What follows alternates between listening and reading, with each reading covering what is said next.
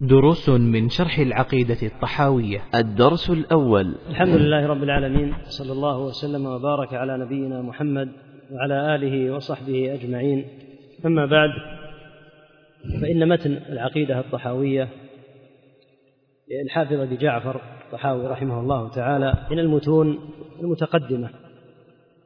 وقد ذكر فيها رحمه الله تعالى جملة غير قليلة. مما عليه أهل السنة والجماعة رحمهم الله تعالى.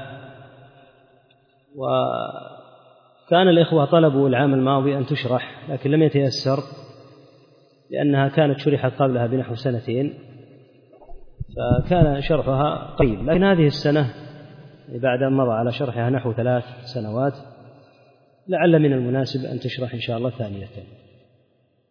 هذه العقيدة لا شك أنها حوت مسائل كثيرة عديدة.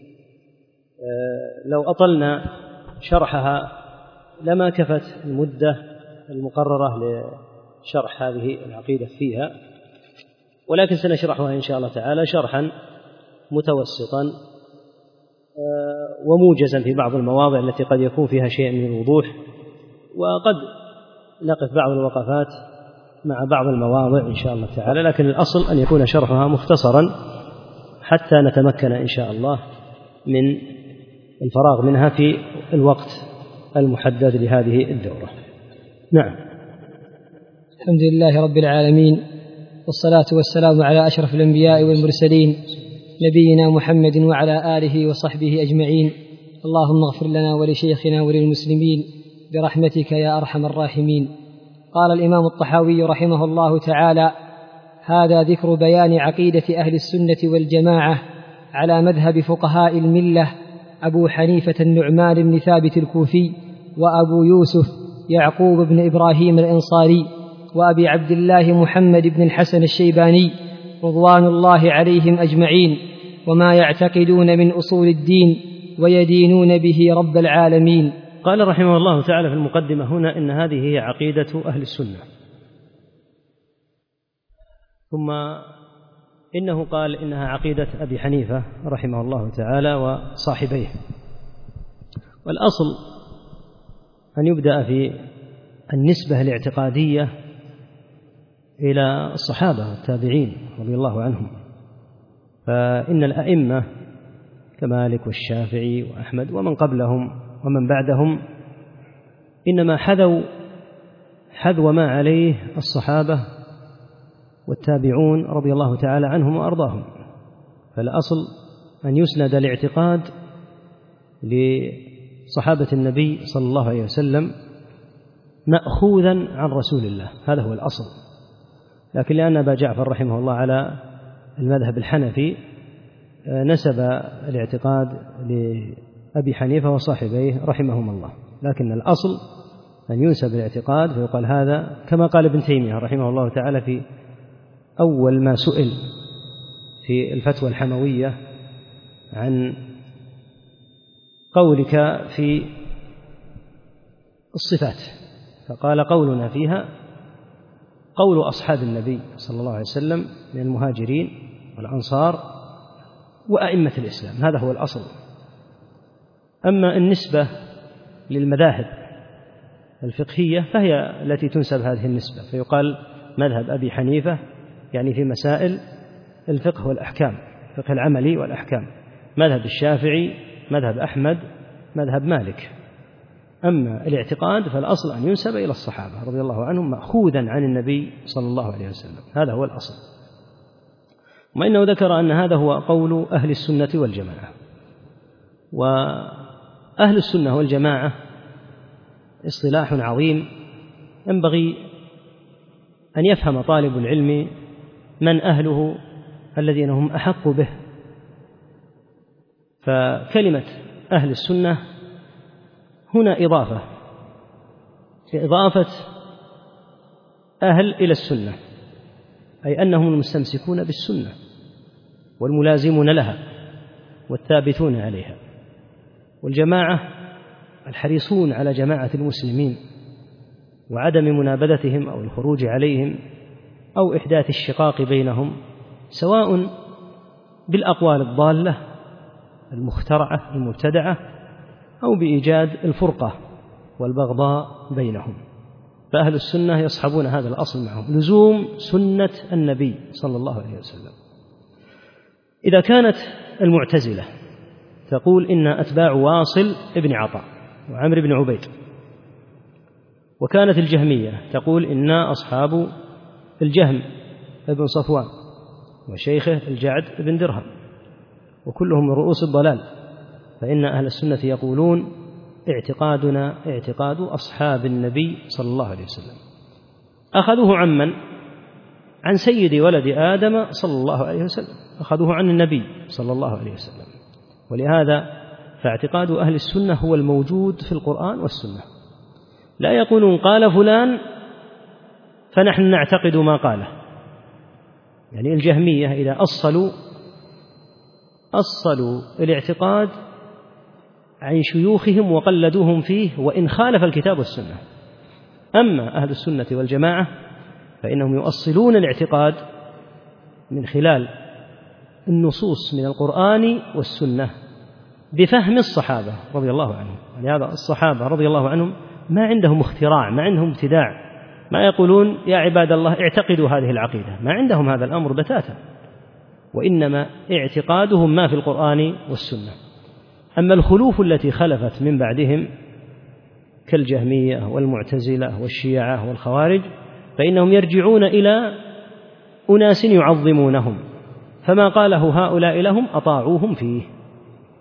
وإذا قيل لهم هذا الاعتقاد الذي أنتم عليه مخالف لقول الله ولقول رسول الله صلى الله عليه وسلم ولقول أصحاب رسول الله صلى الله عليه وسلم قالوا هكذا قال شيوخنا ولا يكترثون ما يكترثون بمخالفة اعتقاداتهم للنصوص وهذا من الفروق العظمى والكبرى بين أهل السنة وبين سائر فرق الضلال فأهل السنة يرجعون إلى القرآن والسنة ويحكمون من خلال القرآن والسنة في كل قول يرد إلى يوم القيامة فمرجعهم إلى الكتاب والسنة. أما أهل الضلال فمرجعهم إلى ماذا؟ إلى ما قال فلان بحسب هذا المعظم في تلك الفرقة. وبهذا يسندون الاعتقاد إليهم وكأنهم معصومون.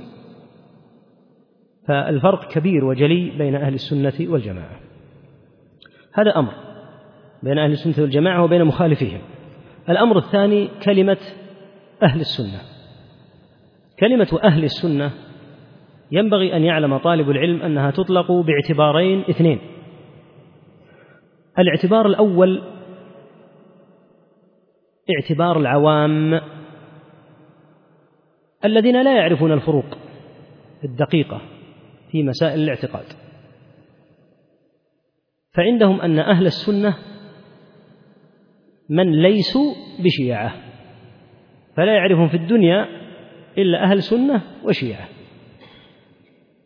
ولهذا هذا الإطلاق إطلاق عام يدخل فيه في نظر هؤلاء العوام كل أحد. فلا يعرف أن هناك معتزلة مثلا وأن هناك جهمية وأن هناك أشعرية. ما يعرف هذا. فإذا قيل من أهل السنة قال هم الذين لا يشتمون الصحابة رضي الله عنهم ويرون صحة خلافة أبي بكر وعمر وعثمان ويترضون عنهم جميعا وعن علي. هذا هو فهمه لأهل السنة. فهذا هو مصطلح أهل السنة بالإطلاق العام. يدخل فيه كل أحد في نظرهم سوى الشيعة.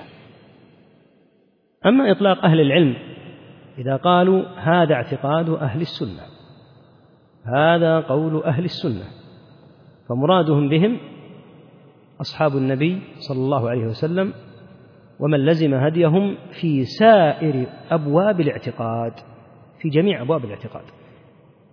ليس في اعتقاد الصحابة فقط العقيدة في الصحابة لا في جميع الأبواب. ما يتعلق بالصحابة ما يتعلق بصفات الله ما يتعلق بحقيقة الإيمان ما يتعلق بالقدر وغير ذلك من سائر أبواب الاعتقاد. إذا فكلمة أهل السنة تطلق تارة بالاعتبار العام فيدخل فيه في نظر من يطلقها كل أحد سوى الشيعة. فيقول من لم يكن من الشيعة فهو من أهل السنة. هذه نظرته لأنه لا يعرف الفروق العقدية. وأما الاصطلاح الخاص فهو الذي يعني بقوله أهل السنة الصحابة والتابعين ومن سلك مسلكهم في مسائل الاعتقاد في أي الأبواب؟ في سائر أبواب الاعتقاد مثل ما ذكرنا. وبه يعرف أنها تارة تطلق كلمة أهل السنة تطلق باعتبار عام وتطلق باعتبار خاص. أهل العلم إذا قالوا عقيدة أهل السنة فإنهم يعنون عقيدة أهل السنة بالاصطلاح الخاص لا بالاصطلاح العام. نعم. قال رحمه الله تعالى نقول في توحيد الله معتقدين بتوفيق الله إن الله واحد لا شريك له. نعم بدأ رحمه الله بالكلام على التوحيد. نقول في هذا الاعتقاد إن الله واحد لا شريك له. الله عز وجل واحد لا شريك له في ربوبيته وفي أسمائه وصفاته وفي استحقاقه للعبادة. وهذا هو معنى التوحيد. التوحيد هو إفراد الله بما يختص به سبحانه وتعالى. التوحيد إفراد الله بما يختص به. وذلك يعني ماذا؟ يعني أن يحدد ما الذي يخص الله به. فيخص بربوبيته وحده لا شريك له هو الرب. سبحانه بحمده. وبأسمائه وصفاته فأسماؤه وصفاته ليست كأسماء غيره أو كصفات غيره سبحانه وتعالى ويوحد في استحقاقه للعبادة. فلا أحد يستحق العبادة سواه.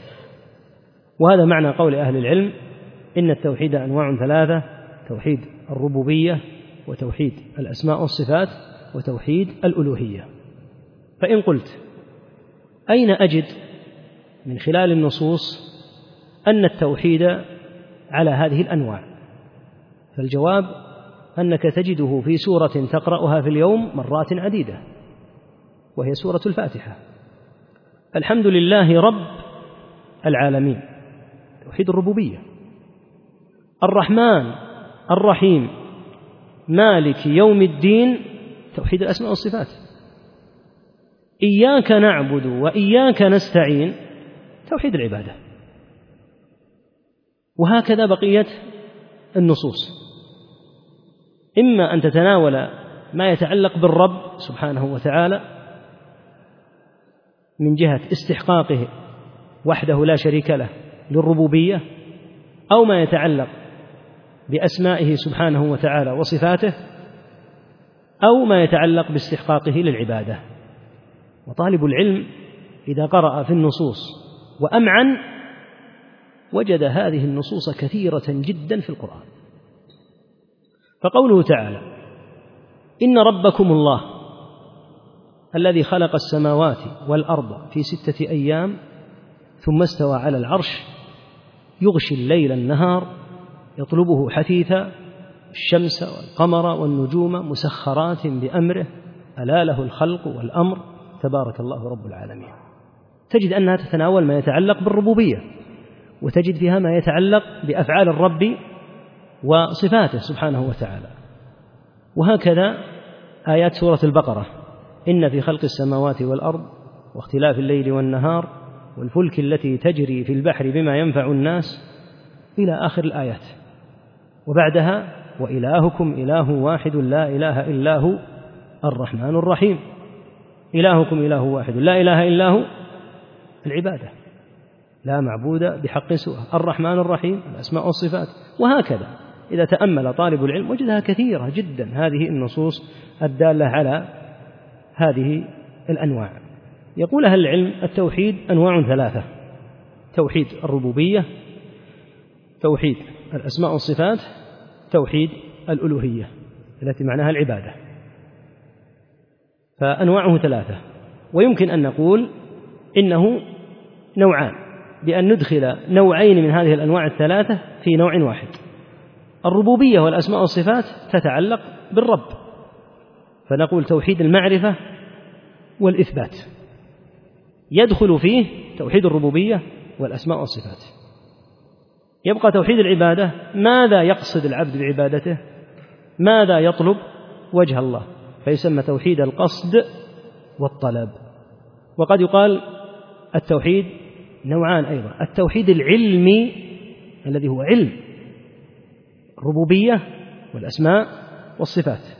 الثاني التوحيد العملي وهو توحيد العبادة. يعني ما يتعلق بالرب وما يتعلق بفعل العابد نعم. قال رحمه الله تعالى ولا شيء مثله. ولا شيء مثله سبحانه وتعالى. وهذا دلت عليه نصوص كثيرة. فالله عز وجل يقول يقول في محكم القرآن ليس كمثله شيء سبحانه بحمده ويقول تعالى أفمن يخلق كمن لا يخلق؟ ويقول عز اسمه هل تعلم له سميا ويقول سبحانه ولم يكن له كفوا أحد ويقول تعالى فلا تضربوا لله الأمثال لأن الله لا مثل له سبحانه وتعالى. فإذا قلنا إن الله تعالى يوصف بصفة مثل صفة العلم فعلم الله صفة تثبت له تعالى مع ملاحظة أن الله ليس كمثله شيء. فإذا قلت لله علم وللمخلوق علم فعلم الله غير علم المخلوق بلا أدنى شك. انظر هذه الآية العظيمة. يقول تعالى في علمه سبحانه وبحمده وعنده مفاتح الغيب لا يعلمها إلا هو ويعلم ما في البر والبحر وما تسقط من ورقة إلا يعلمها ولا حبة في ظلمات الأرض ولا رطب ولا يابس إلا في كتاب مبين. علم لا يعزب عنه سبحانه وتعالى شيء. ولهذا قال تعالى وما يعزب عن ربك من مثقال ذرة في السماوات ولا في الأرض ولا أصغر من ذلك ولا أكبر. فلا يعزب عن علم الله شيء. فإذا قلنا إن لله علما وإن للمخلوق علما فبدون أدنى شك يعي المسلم أن علم الله ليس كعلم المخلوق لأن الله تعالى ليس كمثله شيء. إذا تقررت هذه العقيدة في نفس المؤمن لم يصعب عليه أن يثبت الصفات لا يصعب عليه أن يثبت الصفات. إذا كان يعلم أن الله ليس كمثله شيء فلا يصعب عليه أن يثبت أي صفة. فإذا قيل له إنك بهذه الصفة شبهت الله بخلقه يقول سبحان الله كيف أشبه الله بخلقه؟ والله ليس كمثله شيء. فإذا كان الله ليس كمثله شيء فعلمه ليس كعلم المخلوق. سمعه ليس كسمع المخلوق. بصره ليس كبصر المخلوق وهكذا. ولهذا جاءت هذه الآية العظيمة التي هي قاعدة كبرى في الأسماء والصفات وهي قوله تعالى ليس كمثله شيء. وهو السميع البصير. تأمل أول الآية واربطه بآخر الآية. أول الآية نفي وآخر الآية إثبات. لكن لما جمعت بين النفي والإثبات علمنا أن النفي بلا تعطيل لا تعطل لا يعني أنك تنفي أن الله عز وجل لا يعني أن تقول إن الله ليس كمثل شيء أنك تنفي صفاته. فهو نفي بلا تعطيل. والإثبات إثبات بلا تمثيل. وهذه قاعدة أهل السنة في الأسماء والصفات. أنهم يثبتون ما أثبت الله لنفسه مع نفي المشابهة عنه. فإذا قالوا إن الله سبحانه وتعالى يسمع فهو يسمع سبحانه وتعالى لا كسمع المخلوقين بل له سمع يليق به سبحانه بحمده ولهذا قالت عائشة رضي الله عنها فيما علق البخاري رحمه الله لما أتت لما أتت المجادلة التي نزل فيها سورة كاملة امرأة أوس بن الصامت رضي الله عنها خولة أتت وصارت تشتكي للنبي صلى الله عليه وسلم أن زوجها ظاهر منها وقالت يا رسول الله إن لي أولادا إن ضممتهم إليه ضاعوا. وإن ضممتهم إلي جاعوا. ولم يكن نزل حكم الظهار بعد. تقول عائشة رضي الله عنها الحمد لله الذي وسع سمعه الأصوات. لقد أتت المجادلة. تجادل النبي صلى الله عليه وسلم. وأنا في ناحية البيت. يعني ما كانت بعيدة. يخفى علي بعض كلامها. تقول ما كنت أسمعها جيدا. فأنزل الله سبحانه وتعالى من فوق سبع سماوات الحمد. قد سمع الله قول التي تجادلك في زوجها. قصدها أن الله سمع سبحانه وتعالى وهو على عرشه. تقول وأنا في نفس الحجرة يخفى علي بعض كلامها. فسمع الله ليس كسمع المخلوقين وبصره ليس كبصر المخلوقين وهكذا. وهذه قاعدة أهل السنة والجماعة أنهم يثبتون الصفة وينفون المشابهة. خصوم أهل السنة على طرفين متناقضين. إما أن ينفوا أصل ما أثبت الله فيأتون إلى ما أثبت الله مثل السمع فيقولون ما نثبت السمع. البصر ما نثبت البصر. كيف لا تثبت السمع والبصر؟ أي تهور وأي إقدام على عصيان الله أشد من أن يقول رب العالمين عن نفسه إنه هو السميع البصير وتقول لا ليس بسميع بصير قال تعالى قل أأنتم أعلم أم الله؟ الله سبحانه وتعالى أعلم بنفسه. فنفي ما أثبت الله. هذا محادة لله عز وجل. فالطريق الأول طريق النفاة الذين ينفون الشيء الذي أثبته الله. وهم الجهمية ومن تبعهم. من المعتزلة والأشعرية والماتريدية والكلابية وغيرهم. كل من نفى الصفات فسلفه الجهمية. فالطائفة الأولى طائفة تنفي ما أثبت الله. الطائفة الثانية عكس هؤلاء. فيهم شطط ومبالغة وزيادة. لا يكتفون بإثبات ما أثبت الله بل يقولون هذا الذي أثبت الله مثل صفاتنا. فيقولون والعياذ بالله لله يد مثل أيدينا سمع مثل سمعنا بصر مثل بصرنا وهؤلاء هم المشبهة والممثلة. وكلا الطائفتين على باطل. والطائفتان قد ردت عليهما آية واحدة في القرآن وهي الآية السابقة. ليس كمثله شيء. هذا رد على الممثلة والمشبهة لأنهم يقولون مثله شيء سبحانه عياذا بالله. وآخر الآية قوله تعالى وهو السميع البصير رد على المعطلة والنفاة الذين ينفون ما أثبت الله. والآية بينت المنهج السوي في إثبات الأسماء والصفات. تنفي عن الله المماثلة. وتثبت له الصفة. فإذا أثبت له الصفة نفيت عنها المماثلة فنقول لله سمع ليس كسمع المخلوقين. بصر ليس كبصر المخلوقين. وهكذا جميع الصفات. وفي القرآن دلالات كبرى على هذا. مثل قوله تعالى وتوكل على الحي ثم بين تعالى أن هذا الوصف العظيم وهذا الاسم العظيم له تعالى ليس كالحي في المخلوقين. فقال وتوكل على الحي الذي لا يموت. وهذا فارق كبير جدا بين حياة الله وحياة غيره. فما سوى الله من الأحياء يموت. قال تعالى كل من عليها فان. ويبقى وجه ربك ذو الجلال والإكرام. فالمخلوق يوصف بأنه حي. كما قال عيسى والسلام علي يوم ولدت ويوم أموت ويوم أبعث حيا. لكن حياة المخلوق تنقضي بالوفاة. أما الله سبحانه وتعالى فهو الذي لا يسبق بعدم ولا يموت سبحانه وتعالى. وهكذا بقية الصفات. والمؤمن إذا تأمل في أسماء الله وصفاته وجد عظمتها. وجد عظمة هذه الأسماء والصفات وأنه لا يمكن أن تماثل صفات المخلوقين حتى يقال هذا يؤدي إلى المشابهة. ولهذا هؤلاء الذين يقولون إن ننفي الصفات خشية من التشبيه. يقال لهم هل المخلوق موجود أو غير موجود؟ يقولون موجود.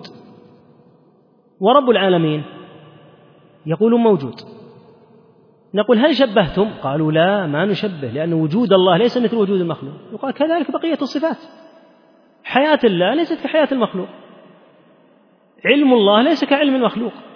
سمع الله ليس كسمع المخلوق. وهكذا قوة الله ليست كقوة المخلوق. كما قال تعالى أولم يروا أن الله الذي خلقهم هو أشد منهم قوة؟ فلهم قوة.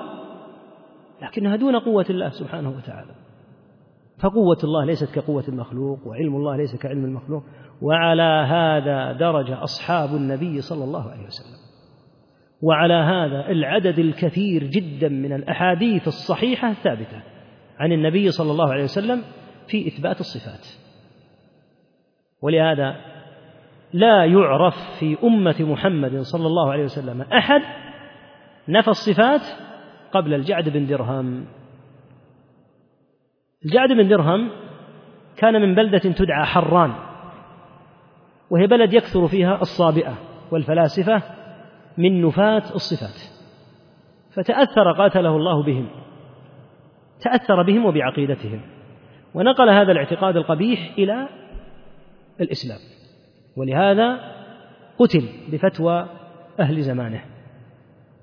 وقتله خالد بن عبد الله القسري الأمير الأموي يوم عيد الأضحى. وقتل تلميذه الجهم بن صفوان أيضا لفظاعة اعتقاده وقوله. لأنه لا يوجد في المسلمين لا من الصحابة ولا من التابعين رضي الله عنهم من كان يقول بمثل هذه العقائد. القبيحة. ولهذا ماذا يقول أهل العلم من أهل السنة؟ يقولون للنفاة تفكروا في أمركم. أنتم لا تجدون أحدا من الصحابة ولا من التابعين يقول بقولكم. فإذا قيل لأهل السنة من سلفكم في إثبات الصفات؟ قالوا سلفنا أصحاب رسول الله صلى الله عليه وسلم الذين رباهم محمد بن عبد الله صلوات الله وسلامه عليه. فأنتم يا معاشر النفاة من سلفكم؟ يقولون سلفنا الجهم بن صفوان تلقى هذا عن الجعد بن درهم. ومن أين تلقاه الجعد بن درهم؟ تلقاه كما يقول ابن تيمية رحمه الله تعالى من أفراخ الصابئة وضلال اليهود وخبثاء الفلاسفة. من وين تلقاه؟ ولهذا هذه العقائد مما يبين الحكم عليها أن ترد إلى أول من قالها. لأنك مبعوث مع من اعتقدت عقيدته. فإن اعتقدت عقيدة محمد صلى الله عليه وسلم وأصحابه رضي الله عنهم فأنت في زمرتهم لأنك اعتقدت ما يعتقدون. ومن اعتقد عقيدة النصارى بعث في زمرتهم. من اعتقد عقيدة اليهود بعث في زمرتهم. من اعتقد عقيدة المعطلة والنفاة بعث في زمرتهم. فالحاصل أن هذا الأمر وهو النفي ينبغي أن يعرف أنه هو الذي يضبط المسألة إذا ضمم إذا ضممت إليه الإثبات. فيكون عندك نفي وعندك إثبات. لأن النصوص فيها النفي والإثبات معا. فمن ركز على النفي ركز على بعض الحق ورد بعض الحق. ومن بالغ في الإثبات وترك النفي ركز على بعض الحق ورد بعض الحق. ولهذا أهل السنة رحمهم الله يجمعون النصوص كلها فاجتمع عندهم الحق كله. فينفون ما نفى الله ويثبتون ما أثبت الله. كالمثال الذي ذكرنا ليس كمثله شيء ينفون المماثلة وهو السميع البصير يثبتون. أما من قال سأثبت نصف الآية ليس كمثله شيء يقال بقية الآية. لما لا تثبتها؟ ولهذا إذا تأملت كتب المتكلمين المعطلة من المعتزلة والجهمية وغيرهم وجدتهم يركزون على القسم الأول من الآية فقط. قد تتكرر الآية في كتاب أحدهم مئة مرة. ليس كمثله شيء ولا يكمل الآية. فهل هذا إلا رد للحق؟ يعني يأخذ من النص ما يريد ويرد ما لا يريد. والواجب أن يجمع الحق كله لأن الآية كلها من كلام الله عز وجل وكلها حق. فمن أراد أن يأخذ بعضا ويرد بعضا فإنه يكون قد آمن ببعض الكتاب ورد بعضا آخر. نعم. قال رحمه الله تعالى ولا شيء يعجزه. نعم. الرب سبحانه وتعالى لا يعجزه شيء في الأرض ولا في السماء. وما كان الله ليعجزه من شيء في الأرض ولا في السماء. ولهذا بين عز وجل أن قدرته لا يمكن أن يعزب عنها شيء. فقال سبحانه إن الله على كل شيء قدير. فهو سبحانه لا يوجد شيء يمكن أن يسبقه ويعجزه عز اسمه عن ذلك. إن الله على كل شيء على كل شيء قدير سبحانه وبحمده. فليس هناك شيء يعجزه سبحانه وتعالى. فالأمر أمره والخلق خلقه سبحانه وتعالى. ما شاء كان وما لم يشأ لم يكن. فإنه سبحانه وتعالى على كل شيء قدير وهذه مسألة عند أهل الإسلام من الأمور المتفق عليها أن الله تعالى على كل شيء قدير ما هنالك شيء يفوت الله أو يعجزه لأن هذا لا يكون من صفات الرب. لو كان هناك شيء يعجز الله لما تحققت ربوبيته. الملوك في الدنيا الملوك في الدنيا يعجزون عن أشياء وإن عظم ملكهم وإن امتد إلى أن تظل أمور في الدنيا يعجزون عنها. يعجزون عنها. لا يستطيعونها لأنه هكذا العبد. المخلوق إذا ملك فإن ملكه لا يكون عاما. لا يكون ملكا يسيطر فيه على كل شيء. أما الرب سبحانه وتعالى فلا شيء يعجزه وهو على كل شيء قدير. سبحانه. نعم.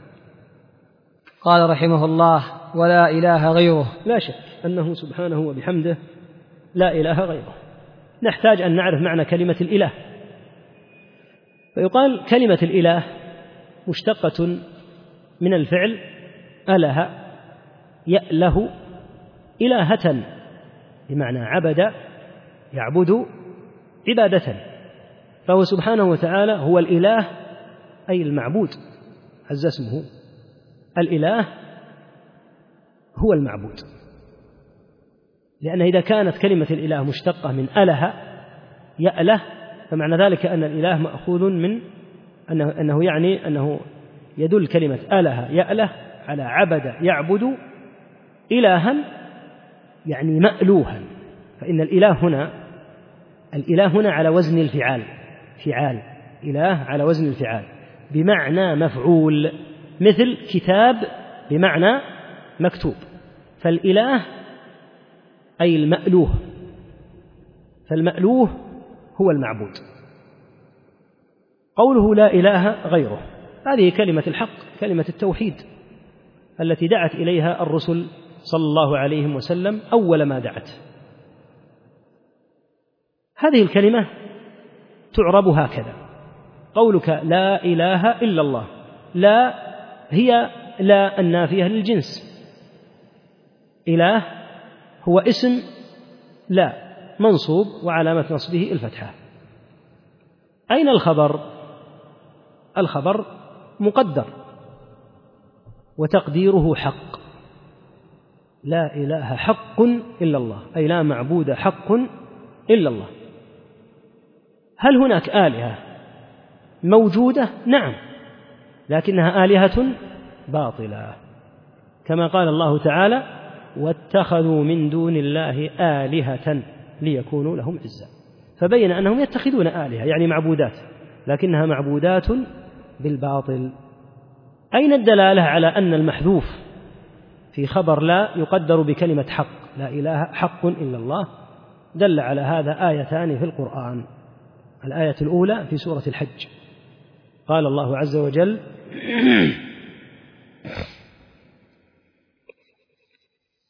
ذلك بأن الله هو الحق وأن ما يدعون من دونه هو الباطل. وفي سورة لقمان ذلك بأن الله هو الحق وأن ما يدعون من دونه الباطل. فدل على أنه سبحانه هو المعبود بحق. أما ما يدعى من دونه المدعو من دونه أي المعبود من دونه فهو الباطل.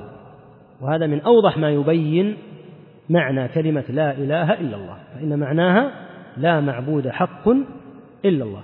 هذه الكلمة العظيمة هي التي تبدأ بها الرسل صلى الله عليه وسلم. يطلبون من قومهم ألا يعبدوا غيره تعالى. قال الله عز وجل لقد أرسلنا نوحا إلى قومه فقال يا قوم اعبدوا الله ما لكم من إله غيره. هذه لا إله إلا الله. ما لكم من إله أي لا إله غيره إلا الله. قال تعالى وإلى عاد أخاهم هودا فقال يا قوم اعبدوا الله ما لكم من إله غيره. وقال تعالى وإلى ثمود أخاهم صالحا فقال يا قوم اعبدوا الله ما لكم من إله غيره. وقال تعالى وإلى مدين أخاهم شعيبا فقال يا قوم اعبدوا الله ما لكم من إله غيره. جميع هؤلاء الرسل صلى الله عليه وسلم يأمرون قومهم بأن يعبدوا الله وحده. لماذا لم يقولوا يا قوم أقروا أن الله ربكم؟ لأنهم مقرون أن الله ربهم. لكنهم كانوا يشركون معه غيره في العبادة. فأتت الرسل تطلب منهم أن يفردوا الله بالعبادة. ولهذا قال تعالى ولقد بعثنا في كل أمة رسولا أن اعبدوا الله واجتنبوا الطاغوت. هذه هي حقيقة دعوة الرسل. صلى الله عليه وسلم. أن يفرد الله وحده بالعبادة. قوله واجتنبوا الطاغوت الطاغوت هو ما عبد من دون الله. قال ابن كثير رحمه الله تعالى في قوله تعالى في سورة البقرة فمن يكفر بالطاغوت ويؤمن بالله فقد استمسك بالعروة الوثقى. قال الطاغوت الأنداد والأوثان وكل ما عبد من دون الله. فالمعبود من دون الله طاغوت. فقولهم اجتنبوا الطاغوت أي اجتنبوا ما عبد من دون الله. واعبدوا الله وحده لا شريك له. وقال تعالى وما أرسلنا من قبلك من رسول إلا نوحي إليه أنه لا إله إلا أنا فاعبدون هذه حقيقة دعوة الرسل. الأمر بلا إله إلا الله وإفراد الله عز وإفراد الله عز وجل بالعبادة. ولهذا لما أرسل النبي صلى الله عليه وسلم معاذا إلى اليمن قال إنك تأتي قوما أهل كتاب فليكن أول ما تدعوهم إليه شهادة أن لا إله إلا الله. أول ما يبدأ معهم بشهادة أن لا إله إلا الله. فإنهم أطاعوا فأعلمهم أن الله افترض عليهم خمس صلوات. فإنهم أطاعوا فأعلمهم أن الله افترض عليهم زكاة تؤخذ من أغنيائهم وترد على فقرائهم. وهذا يدل على أن الداعي إلى الله يجب. إن كان يريد فعلا أن يحذو حذو الرسل صلى الله عليه وسلم أن لا يهتم بشيء أعظم من اهتمامه بالتوحيد. الرسل هذه دعوتهم تسمعها. لقد أرسلنا نوحا إلى قومه فقال يا قوم اعبدوا الله ما لكم من إله غيره. كم مكث نوح؟ تسعمائة وخمسين سنة. يقرر التوحيد. فأبوا. وأصروا على الشرك لأن الشرك عياذا بالله تتشبث به قلوب المشركين تشبثا شديدا. حتى يزين لهم الشيطان هذا الشرك محبة وإصرارا بحيث لا يتزحزحون عنه إلا من أراد الله هدايته. ولهذا لما عبد بنو إسرائيل العجل ماذا قال الله تعالى؟ قال وأشربوا في قلوبهم العجل. أشربته القلوب إشرابا نسأل الله العافية. ولهذا تلاحظ أن بعض المشركين يصر على الشرك إصرارا عجيبا. يصر عليه. تقول تعال قال الله قال رسول الله صلى الله عليه وسلم قال الصحابة قال التابعون فلا يسمع لشدة إعجابه بالشرك عياذا بالله. وهذا يدل على شدة غفلته وعلى تقصيرنا نحن أيضا لأن الواجب أن نعتني بالدعوة إلى التوحيد أعظم من عنايتنا بأي شيء. فإن النبي صلى الله عليه وسلم كما في الحديث هنا يأمر معاذا أن لا يتكلم معهم في الصلاة حتى يقروا بالتوحيد. ولهذا قال فليكن أول ما تدعوهم إليه شهادة أن لا إله إلا الله. فإنهم أطاعوا فأعلمهم أن الله افترض عليهم خمس صلوات. طيب وإن لم يطيعوا لا تأمرهم بالصلاة لا تأمرهم بالصيام لا تأمرهم بالزكاة لأنهم إذا لم يقبلوا التوحيد فلا ينتفعون لا بصيام ولا بصلاة ولا ببر والدين ولا بصدقة ولا بشيء. ولهذا يجب أن تصحح الأعمال على هذا الأساس. وهذه الأمة أشد ما تحتاج إليه تحتاج إلى التوحيد. أنت تقول في الأمة مشاكل كثيرة في الأمة من يرابي في الأمة من يزني في الأمة من يشرب الخمر في الأمة من يعق والديه. أتدري أن بناء الأمة على الاعتقاد أسرع شيء لعلاج هذه المشاكل. إذا عظم التوحيد في القلب سهل على هؤلاء أن يتخلصوا. يعني هذا المرابي لماذا يقدم على الربا؟ الزاني لماذا يقدم على الزنا؟ لضعف إيمانه. فإذا قويت إيمانه سهل عليه أن يترك الربا سهل عليه أن يترك الخمر. ولهذا قالت عائشة رضي الله عنها لو أول شيء نزل لا تشربوا الخمر لا تزنوا لقالوا لا ندعهما أبدا. تقول لو أن الله لما بعث محمدا صلى الله عليه وسلم قال مرهم أن يتركوا الخمر مباشرة. ما الأساس العقدي الموجود في قلوبهم الذي بناء عليه يتركون الخمر؟ فلما بنى النبي صلى الله عليه وسلم الصحابة رضي الله عنهم في مكة ثلاث عشرة سنة يقرر فيها العقيدة ولم يؤمروا بصيام. ولا بالزكاة ذات الأنصبة ولا بالحج ولا بالجهاد إلا في المدينة. حتى صلوات الخمس رغم عظم قدرها متى فرضت؟ في العام العاشر من البعثة. يعني بعد أن بعث النبي صلى الله عليه وسلم بعشر سنين فرضت الصلوات الخمس. لقائل أن يقول ماذا كان النبي صلى الله عليه وسلم يفعل في هذه الفترة؟ لا شك أنه يؤسس. ماذا يؤسس؟ يؤسس الاعتقاد صلى الله عليه وسلم ويؤسس ترك الشرك. ولهذا في أول الإسلام نهوا عن أن يزوروا المقابر. كما قال عليه الصلاة والسلام كنت نهيتكم عن زيارة القبور. لماذا؟ لأن عهدهم بالشرك قريب وتعظيم القبور من شعارات المشركين فنهوا عن زيارتها. فلما تقرر الاعتقاد عندهم وثبت قال كنت نهيتكم عن زيارة القبور فزوروها فإنها تذكركم الآخرة. زال الخطر. وهكذا لما نزل تحريم الخمر في المدينة ولم تكن حرمت في مكة لما نزل تحريم الخمر في المدينة وأتت الآية الصريحة في التحريم وقال الله عز وجل فهل أنتم منتهون؟ يقول أنس بن مالك رضي الله عنه. فأخذوا دنان الخمر وسكبوها في سكك المدينة حتى جرت سكك المدينة بالخمر لأن يعني الخمر موجود عندهم بكثرة. وقالوا انتهينا انتهينا. لكن لو نزل في مكة تحريم الخمر تقول عائشة رضي الله عنها لو أول شيء نزل لا تشربوا الخمر قال لا ندعه أبدا. لكن لما أسس الاعتقاد سهل عليهم أن يتركوا الخمر سهل عليهم أن يتركوا الربا سهل عليهم أن يتركوا الزنا.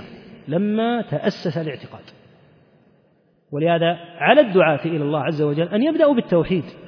أولا لأنه يجب أن يبدأ به كما في حديث معاذ فليكن أول ما تدعوهم إليه شهادة أن لا إله إلا الله. والأمر الثاني التوحيد إذا أسس في القلوب أزاح الكثير جدا من المشكلات. فما تعاني منه الأمة من المشاكل الاجتماعية والاقتصادية وغيرها يمكن أن يزول الكثير الكثير منه حين يؤسس الإيمان في القلوب. ولهذا قال صلى الله عليه وسلم لا يزني الزاني حين يزني وهو مؤمن. إيش معناه؟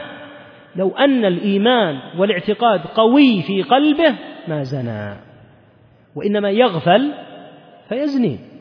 ولهذا في خبر الثلاثة الذين انطبقت الصخرة على فم الغار فسدته عليهم منهم رجل كان يحب ابنة عمه حبا شديدا.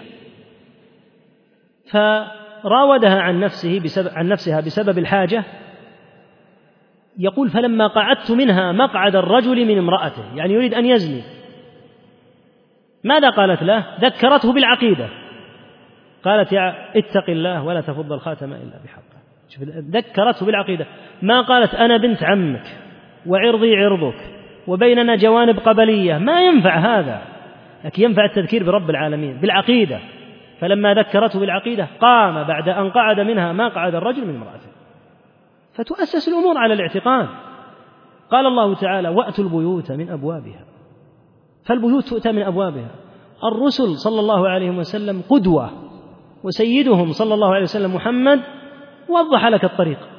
وقال الله تعالى له قل هذه سبيلي أدعو إلى الله على بصيرة وحدي أنا ومن اتبعني.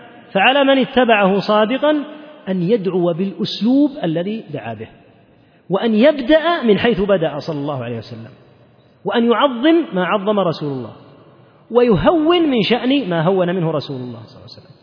أما أن يأتي إلى ما عظمه رسل الله كالتوحيد فيهون منه. هذه مصادمة بطريقة الرسل صلى الله عليه وسلم. ولهذا بعض الناس لا بركة في دعوته ولو عاش مئة سنة. لأن طريقة الرسل في جهة وطريقته في جهة. فلا تنفع الطريقة في الدعوة حتى تكون على أساس وهدي رسول الله صلى الله عليه وسلم.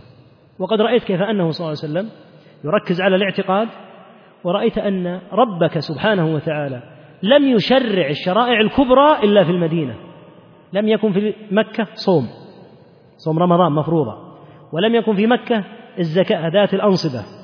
ولم يكن في مكة الصيام ولا الجهاد في سبيل الله ولم تفرض هذه كلها إلا في المدينة. إذا ماذا كان يفعل يفعل صلى الله عليه وسلم؟ كان يفعل أساس هذه الأمور كلها وهو التوحيد. صلوات الله وسلامه عليه قل هذه سبيلي أدعو إلى الله على بصيرة. أنا ومن اتبعني. أما من دعا على غير بصيرة فإن يقول التوحيد آخر شيء. ويجعل ما بدأ به النبي صلى الله عليه وسلم هو آخر شيء. فلهذا لا يبارك لهم في دعوتهم. وإلا فأصحاب النبي صلى الله عليه وسلم ماذا كانوا قبل الإسلام؟ كما وصفهم الله. لقد من الله على المؤمنين إذ بعث فيهم رسولا من أنفسهم يتلو عليهم آياته ويزكيهم ويعلمهم الكتاب والحكمة. وإن كانوا من قبل لفي ضلال لفي ضلال مبين ليس أي ضلال أيضا. ولهذا الضلال يرفع بهديه صلى الله عليه وسلم. إما أن يخالف هديه صلى الله عليه وسلم وينظر إلى ما بدأ به فيؤخر وإلى ما أخره فيبدأ به. فلا شك في هذه الحالة أن الدعوة تكون على غير سنته صلى الله عليه وسلم. نعم. قال رحمه الله تعالى قديم بلا ابتداء. أكمل. دائم. دائم بلا انتهاء. في هذا الموضع انتقد الشارح رحمه الله تعالى ابن أبي العز الحنفي انتقد هذا الموضع في الطحاوية في العقيدة عقيدة أبي جعفر. وأفضل شروح هذه العقيدة بلا شك شرح الحافظ ابن أبي العز الحنفي رحمه الله تعالى. فهو من أنفس الشروح وأجودها. وقد شرح هذه العقيدة بعض أهل الضلال وحرف كلام أبي جعفر الطحاوي رحمه الله تعالى تحريفا لا يليق بعقيدة أبي جعفر. ونبه على هذا ابن أبي العز. ابن أبي العز الحنفي رحمه الله تعالى من الحنفية وأبو جعفر الطحاوي من الحنفية.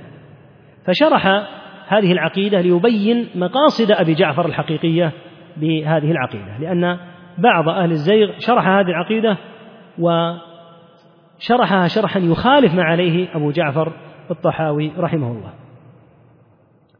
في هذا الموضع انتقد ابن أبي العز رحمه الله تعالى صاحب العقيدة وقال كلمة قديم من, من, من أي زاوية انتقده؟ قال قولك قديم. لم يأتي في أسماء الله اسم القديم. يعني لم يثبت وإن كان قد يرد لكن لم يثبت ثبوتا.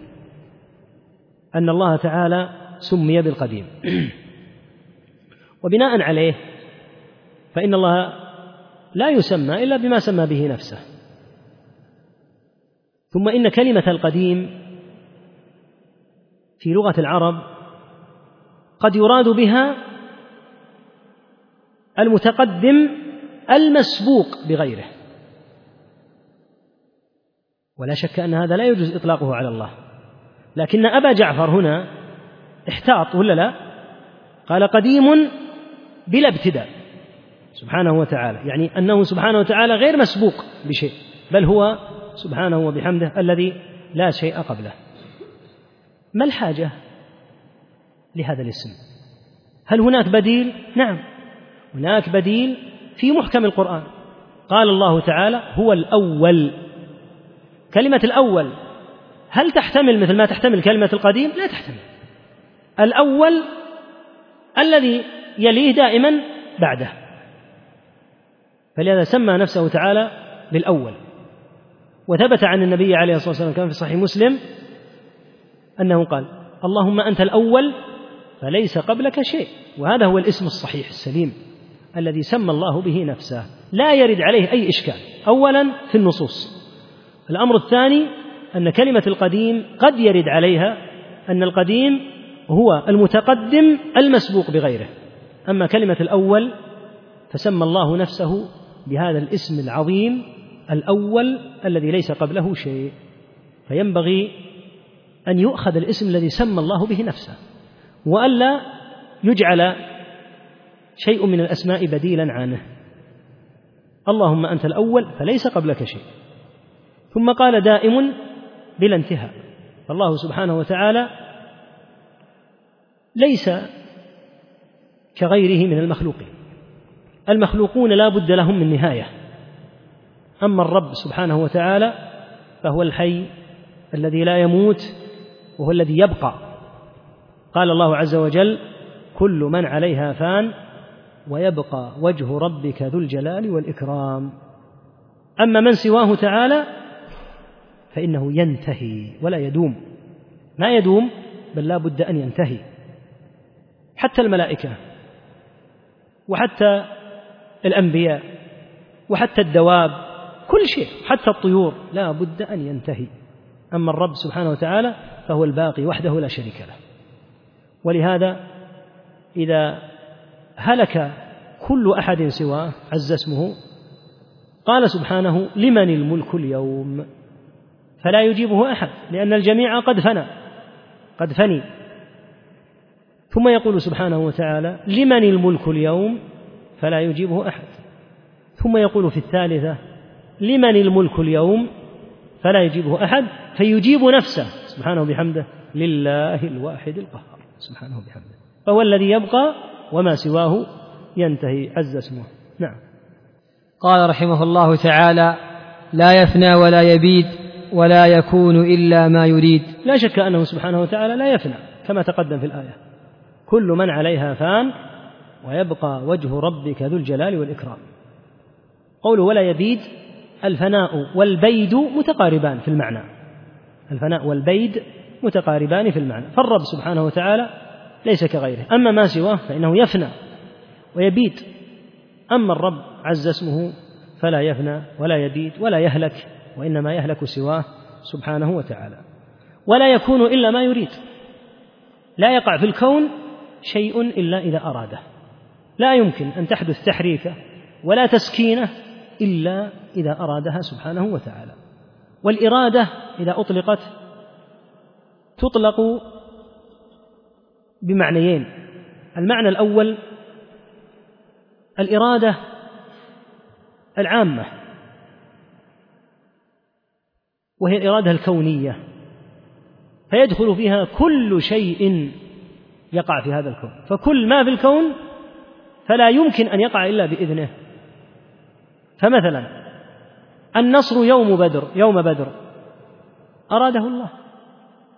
والهزيمة يوم أحد ارادها الله. لحكمة بالغة يعلمها سبحانه. بينها في كتابه. فلا يقع شيء إلا بإرادته ولا يكون إلا ما أراد. القسم الأول الإرادة الكونية العامة. فهذه يدخل فيها كل شيء كل شيء حتى ورد أن علي رضي الله عنه أدخل أصبعيه في فمه وجعل من لعابه في يده وقال أشهد أن هاتين الرقمتين في اللوح المحفوظ. كل شيء قد كتب عنده سبحانه وتعالى وقد أحصي. هذا ما يتعلق بالإرادة الكونية فيدخل فيها كل ما يقع من خير أو شر. هذه الإرادة الكونية. النوع الثاني الإرادة الشرعية. الإرادة الشرعية وهي التي توافق محبته ومرضاته سبحانه وتعالى. وذلك مثل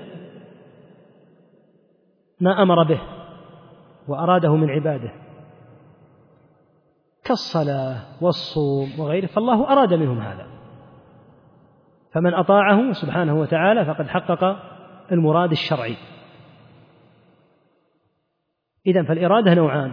إرادة كونية عامة يدخل فيها كل شيء والنوع الثاني إرادة شرعية لا يكون لا يدخل فيها إلا ما أحبه ورضيه سبحانه. نعم. قال رحمه الله تعالى لا تبلغه الأوهام ولا تدركه الأفهام ولا يشبه الأنام. يقول سبحانه. يقول رحمه الله تعالى لا تبلغه الأوهام ولا تدركه الأفهام. الأوهام أي الظنون فلا الظنون جمع الظن. فالله لا يمكن أن يدرك يقول الإنسان سأدرك ربي سبحانه وتعالى بأن أتوقع وأتوهم وأظن ظنا أن الله كذا. لن تدركه بهذا سبحانه. ولا تدركه الأفهام. يقول إنسان لو تعلمت علما دقيقا وكان عندي عقل راجح لأدركت الله. يستحيل أن تدرك الله لا بالأفهام ولا بالأوهام. والدليل قوله تبارك وتعالى يعلم ما بين أيديهم وما خلفهم ولا يحيطون به علما. فالله لا يحاط به علما. لا يمكن أن يحاط به بحيث يعرف كما يعرف أحدنا الآخر. الله أجل وأرفع من ذلك. فالله لا يمكن أن يحاط به. ويعرف كما يعرف المخلوق. لأنه سبحانه أجل وأرفع من ذلك. يعلم ما بين أيديهم وما خلفهم ولا يحيطون به علما. بل إن الإنسان لا يدرك الروح التي بين جنبيه. لا يدرك حقيقتها. ولهذا قال أهل العلم جعل الله عجز الإنسان عن إدراك روحه عبرة له. لأن إذا قال أنا أريد أن أدرك الله وش يقال له؟ أنت لن تدرك روحك التي بين جنبيك التي ما دامت بين جنبيك فأنت حي وإذا خرجت هلكت ومت. إذا كنت لا تدرك روحك التي بين جنبيك فكيف تدرك ربك سبحانه وتعالى؟ من باب أولى ألا تدركه. فالله تعالى لا يدرك بوهم أي بظن ولا يدرك بفهم بعلم وبعقل يستحيل أن يدرك بهذا أو بهذا. ولا يشبه الأنام. مثل ما تقدم أن الله تعالى ليس كمثله شيء. نقف على هذه إن شاء الله تعالى حتى ما نتجاوز ما حدث الإخوة من الوقت. الأسئلة قبل. هذان سؤالان كلاهما يتناولان الفرق الذين ذكرت. هل هم موجودون الآن؟ مثل الجهمية والمعتزلة والماتريدية وأمثالهم. أما الماتريدية فموجودون وبكثرة. وأما الجهمية فاعتقادهم موجود في عدد من الفرق. يعني أصل التجهم عند السلف السلف يطلقون التجهم على من؟ على من نفى الصفات. كلها أو بعضها. يقول هذا من الجهمية لأن أول من نفى الصفات هو الجهم ابن صفوان. فالتيار الجهمي الفكرة الجهمية موجودة. موجودة عند المعتزلة موجودة عند الأشعرية موجودة عند الماتريدية وعند غيرهم. تبقى مسألة وهي مثل ما ذكرنا من عقيدة المعتزلة. المعتزلة هل هم موجودون؟ انتقل فكر المعتزلة إلى ثلاث فرق موجودة الآن. نفس الفكر الاعتزالي في القدر وفي الصفات وفي غيره من الأبواب. انتقل إلى الشيعة وانتقل إلى الزيدية وانتقل إلى الإباضية من الخوارج. فهذه الأفكار إما أن يكون القائلون بها موجودون الموجودين الآن وإما أن تكون الأفكار انتقلت من فرقة إلى فرقة أخرى. وهذا هو بقية الجواب على الأخ الذي يقول لماذا لا ندرس عقيدة الشيعة كما ندرس عقيدة المعتزلة والجهمية وغيرهم حتى الناس يعرفون عقيدتهم وشبهاتهم؟ نقول لك عقيدة الشيعة هي عقيدة المعتزلة في أي الأبواب؟ في الصفات في القدر وفي غيره من المسائل. تميزت الشيعة عن المعتزلة بموقفهم من الصحابة رضي الله عنهم ومن الإمامة. أما بقية العقائد فالشيعة تبع للمعتزلة. كما يقول ابن تيمية رحمه الله لما رد عليهم في كتابه العظيم منهاج السنة يقول الشيعة تنقل من المعتزلة نقل المسطرة يعني مثل الشخص الذي ينقل بالحرف وإلا ما عندهم عقيدة هم مستقلة إلا فيما يتعلق بالصحابة وبآل البيت غلوهم في آل البيت وسبهم للصحابة رضي الله عنهم. أما الأبواب الأخرى فهم عالة على المعتزلة يعني نقلوا فكر المعتزلة إليهم في مسائل الصفات في مسائل القدر وفي غيرها من المسائل. تعريف الطاغوت كل ما عبد من دون الله. يقول لم تذكر وهو راضي فهناك من عبد من دون الله مثل عيسى وعلي رضي الله عنه. هذا صحيح لكنه مفهوم. يعني معلوم أن ما عبد من دون الله تبارك وتعالى فهو طاغوت إذا رضي. أما إذا لم يرضى فالملائكة عبدت وهي لا ترضى. الأنبياء عبدوا وهم لا يرضون. الصالحون يعبدون وهم لا يرضون. ولهذا لما أنزل الله تبارك وتعالى قوله إنكم وما تعبدون من دون الله حصب جهنم أنتم لها واردون أورد كفار قريش شبهة. قالوا فإن عيسى عبد وعزير والعزير عبد. فهل معنى ذلك أنه يرد جهنم معنا؟ فأنزل الله الآية بعدها إن الذين سبقت لهم منا الحسنى أولئك عنها مبعدون. لا يسمعون حسيسها وهم فيما اشتهت أنفسهم خالدون. لماذا؟ لأنهم لا يرضون. لا يرضون أن يعبدوا من دون الله بلا أدنى شك. يسأل الأخ لماذا كثرت الكتب في التوحيد؟ مثل الحموية والتدمرية والطحاوية علما بأن التوحيد هو إفراد الله وحده. لماذا هذه الكتب؟ ثبت عن النبي صلى الله عليه وسلم أنه قال بدأ الإسلام غريبا وسيعود غريبا كما بدأ. فمرت بالأمة ولا تزال إلى يومك الآن يمر بالأمة فترات غربة شديدة جدا. يظن البعض أن الشرك هو التوحيد وأن ما نهى النبي صلى الله عليه وسلم عنه هو عين ما أمر الله به. فلا بد من التصنيف ولا بد من البيان. وقد أخذ الله عز وجل على على أهل العلم العهد. أن أن يؤدوا الأمانة. لا بد أن يؤدي أهل العلم الأمانة حتى يبينوا. فيصنف هذا العالم في وقته مصنفا يبين فيه حقيقة الأسماء والصفات وأن الواجب أن يفرد الله عز وجل بأسماء وصفاته. وأن لا تنفى الأسماء والصفات. يكثر الشرك والطواف بالقبور وعبادة غير الله فيصنف عالما آخر عالم آخر. مصنفا في وجوب إفراد الله بالعبادة ونحوه هكذا الدعوة إلى الله يا أخي. الدعوة إلى الله تكون بالكتابة وتكون باللسان وتكون بالجهاد وبالسنان. فكأننا لو قلنا لماذا نؤلف؟ كأننا نقول لماذا نجاهد في سبيل الله؟ لماذا ندعو إلى الله؟ هكذا بالضبط. فلا بد من البلاغ ولا بد من البيان. يسأل عن تعلم الفلسفة؟ لا شك أن الفلسفة لا يصح أن تتعلم. الفلسفة فيها شر كثير وقد تورط بها بعض من درسها. كما قال ابن العربي المالكي في شيخه أبي حامد الغزالي يقول شيخنا أبو حامد ابتلع الفلسفة يعني ألم بها ثم لم يستطع أن يتقيأها لأنها تمكنت منه وصارت بعض الأفكار الفلسفية التي كفرهم بها في كتابه الرد على الفلاسفة قال بها في كتب أخرى مثل الأربعين والمشكاه والمظنون به على غير أهله. فالأصل أن يتعلم العلم الحق. فإذا عرفت العقيدة وتأسست وثبتت وصار طالب العلم من أهل العلم والبصيرة التامة واحتيج إلى الرد عليهم فهذا وضع آخر. ويكون لخواص أهل العلم يعني ما تكون كتبها منشورة منثورة أمام الناس. من أراد أن يشتري صحيح البخاري يشتريه ومن أراد أن يشتري رسالة لابن سينا التي ينفي فيها القيامة يشتري. هذا غلط. فالأصل أن تكون هذه الكتب وأمثالها الأصل أنها لا تنشر بين الناس. فإذا احتيج إلى الرد ينبري عدد من أهل العلم والبصيرة من المتمكنين الذين عرفوا القرآن والسنة معرفة دقيقة وقوية وألموا بالاعتقاد الصحيح إلماما تاما. بعد ذلك يردون عليهم. ومثل هذا ما وقع في هذه الأزمنة من رد بعض الناس على الملاحدة من الغربيين أو الشرقيين وهو غير متمكن. أراد أن يرد عليهم لكن ما كان عنده أساس علمي وعقدي قوي. ما المحصلة؟ تسربت إليه بعض الأمور وعجز عن أن يتخلص منها. ما السبب؟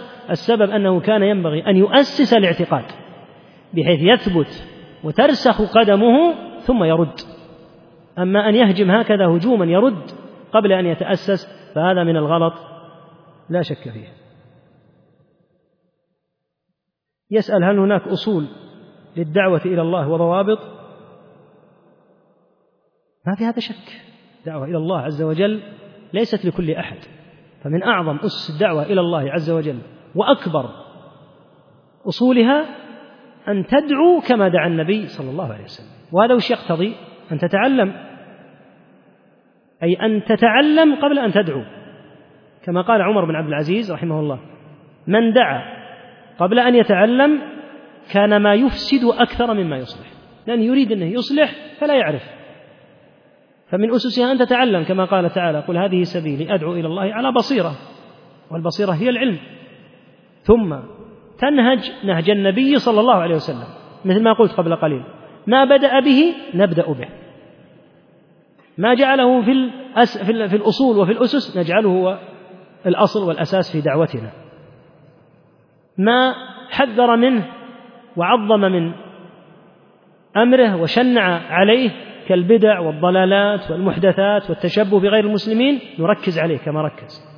أما أن نقلب الأمور فمعنى ذلك أن لا نعرف أصول هذه الدعوة إلى الله ولا ضوابطها. نسأل الله أن يبصرنا بالعلم النافع والعمل الصالح والله أعلم. وصلى الله وسلم.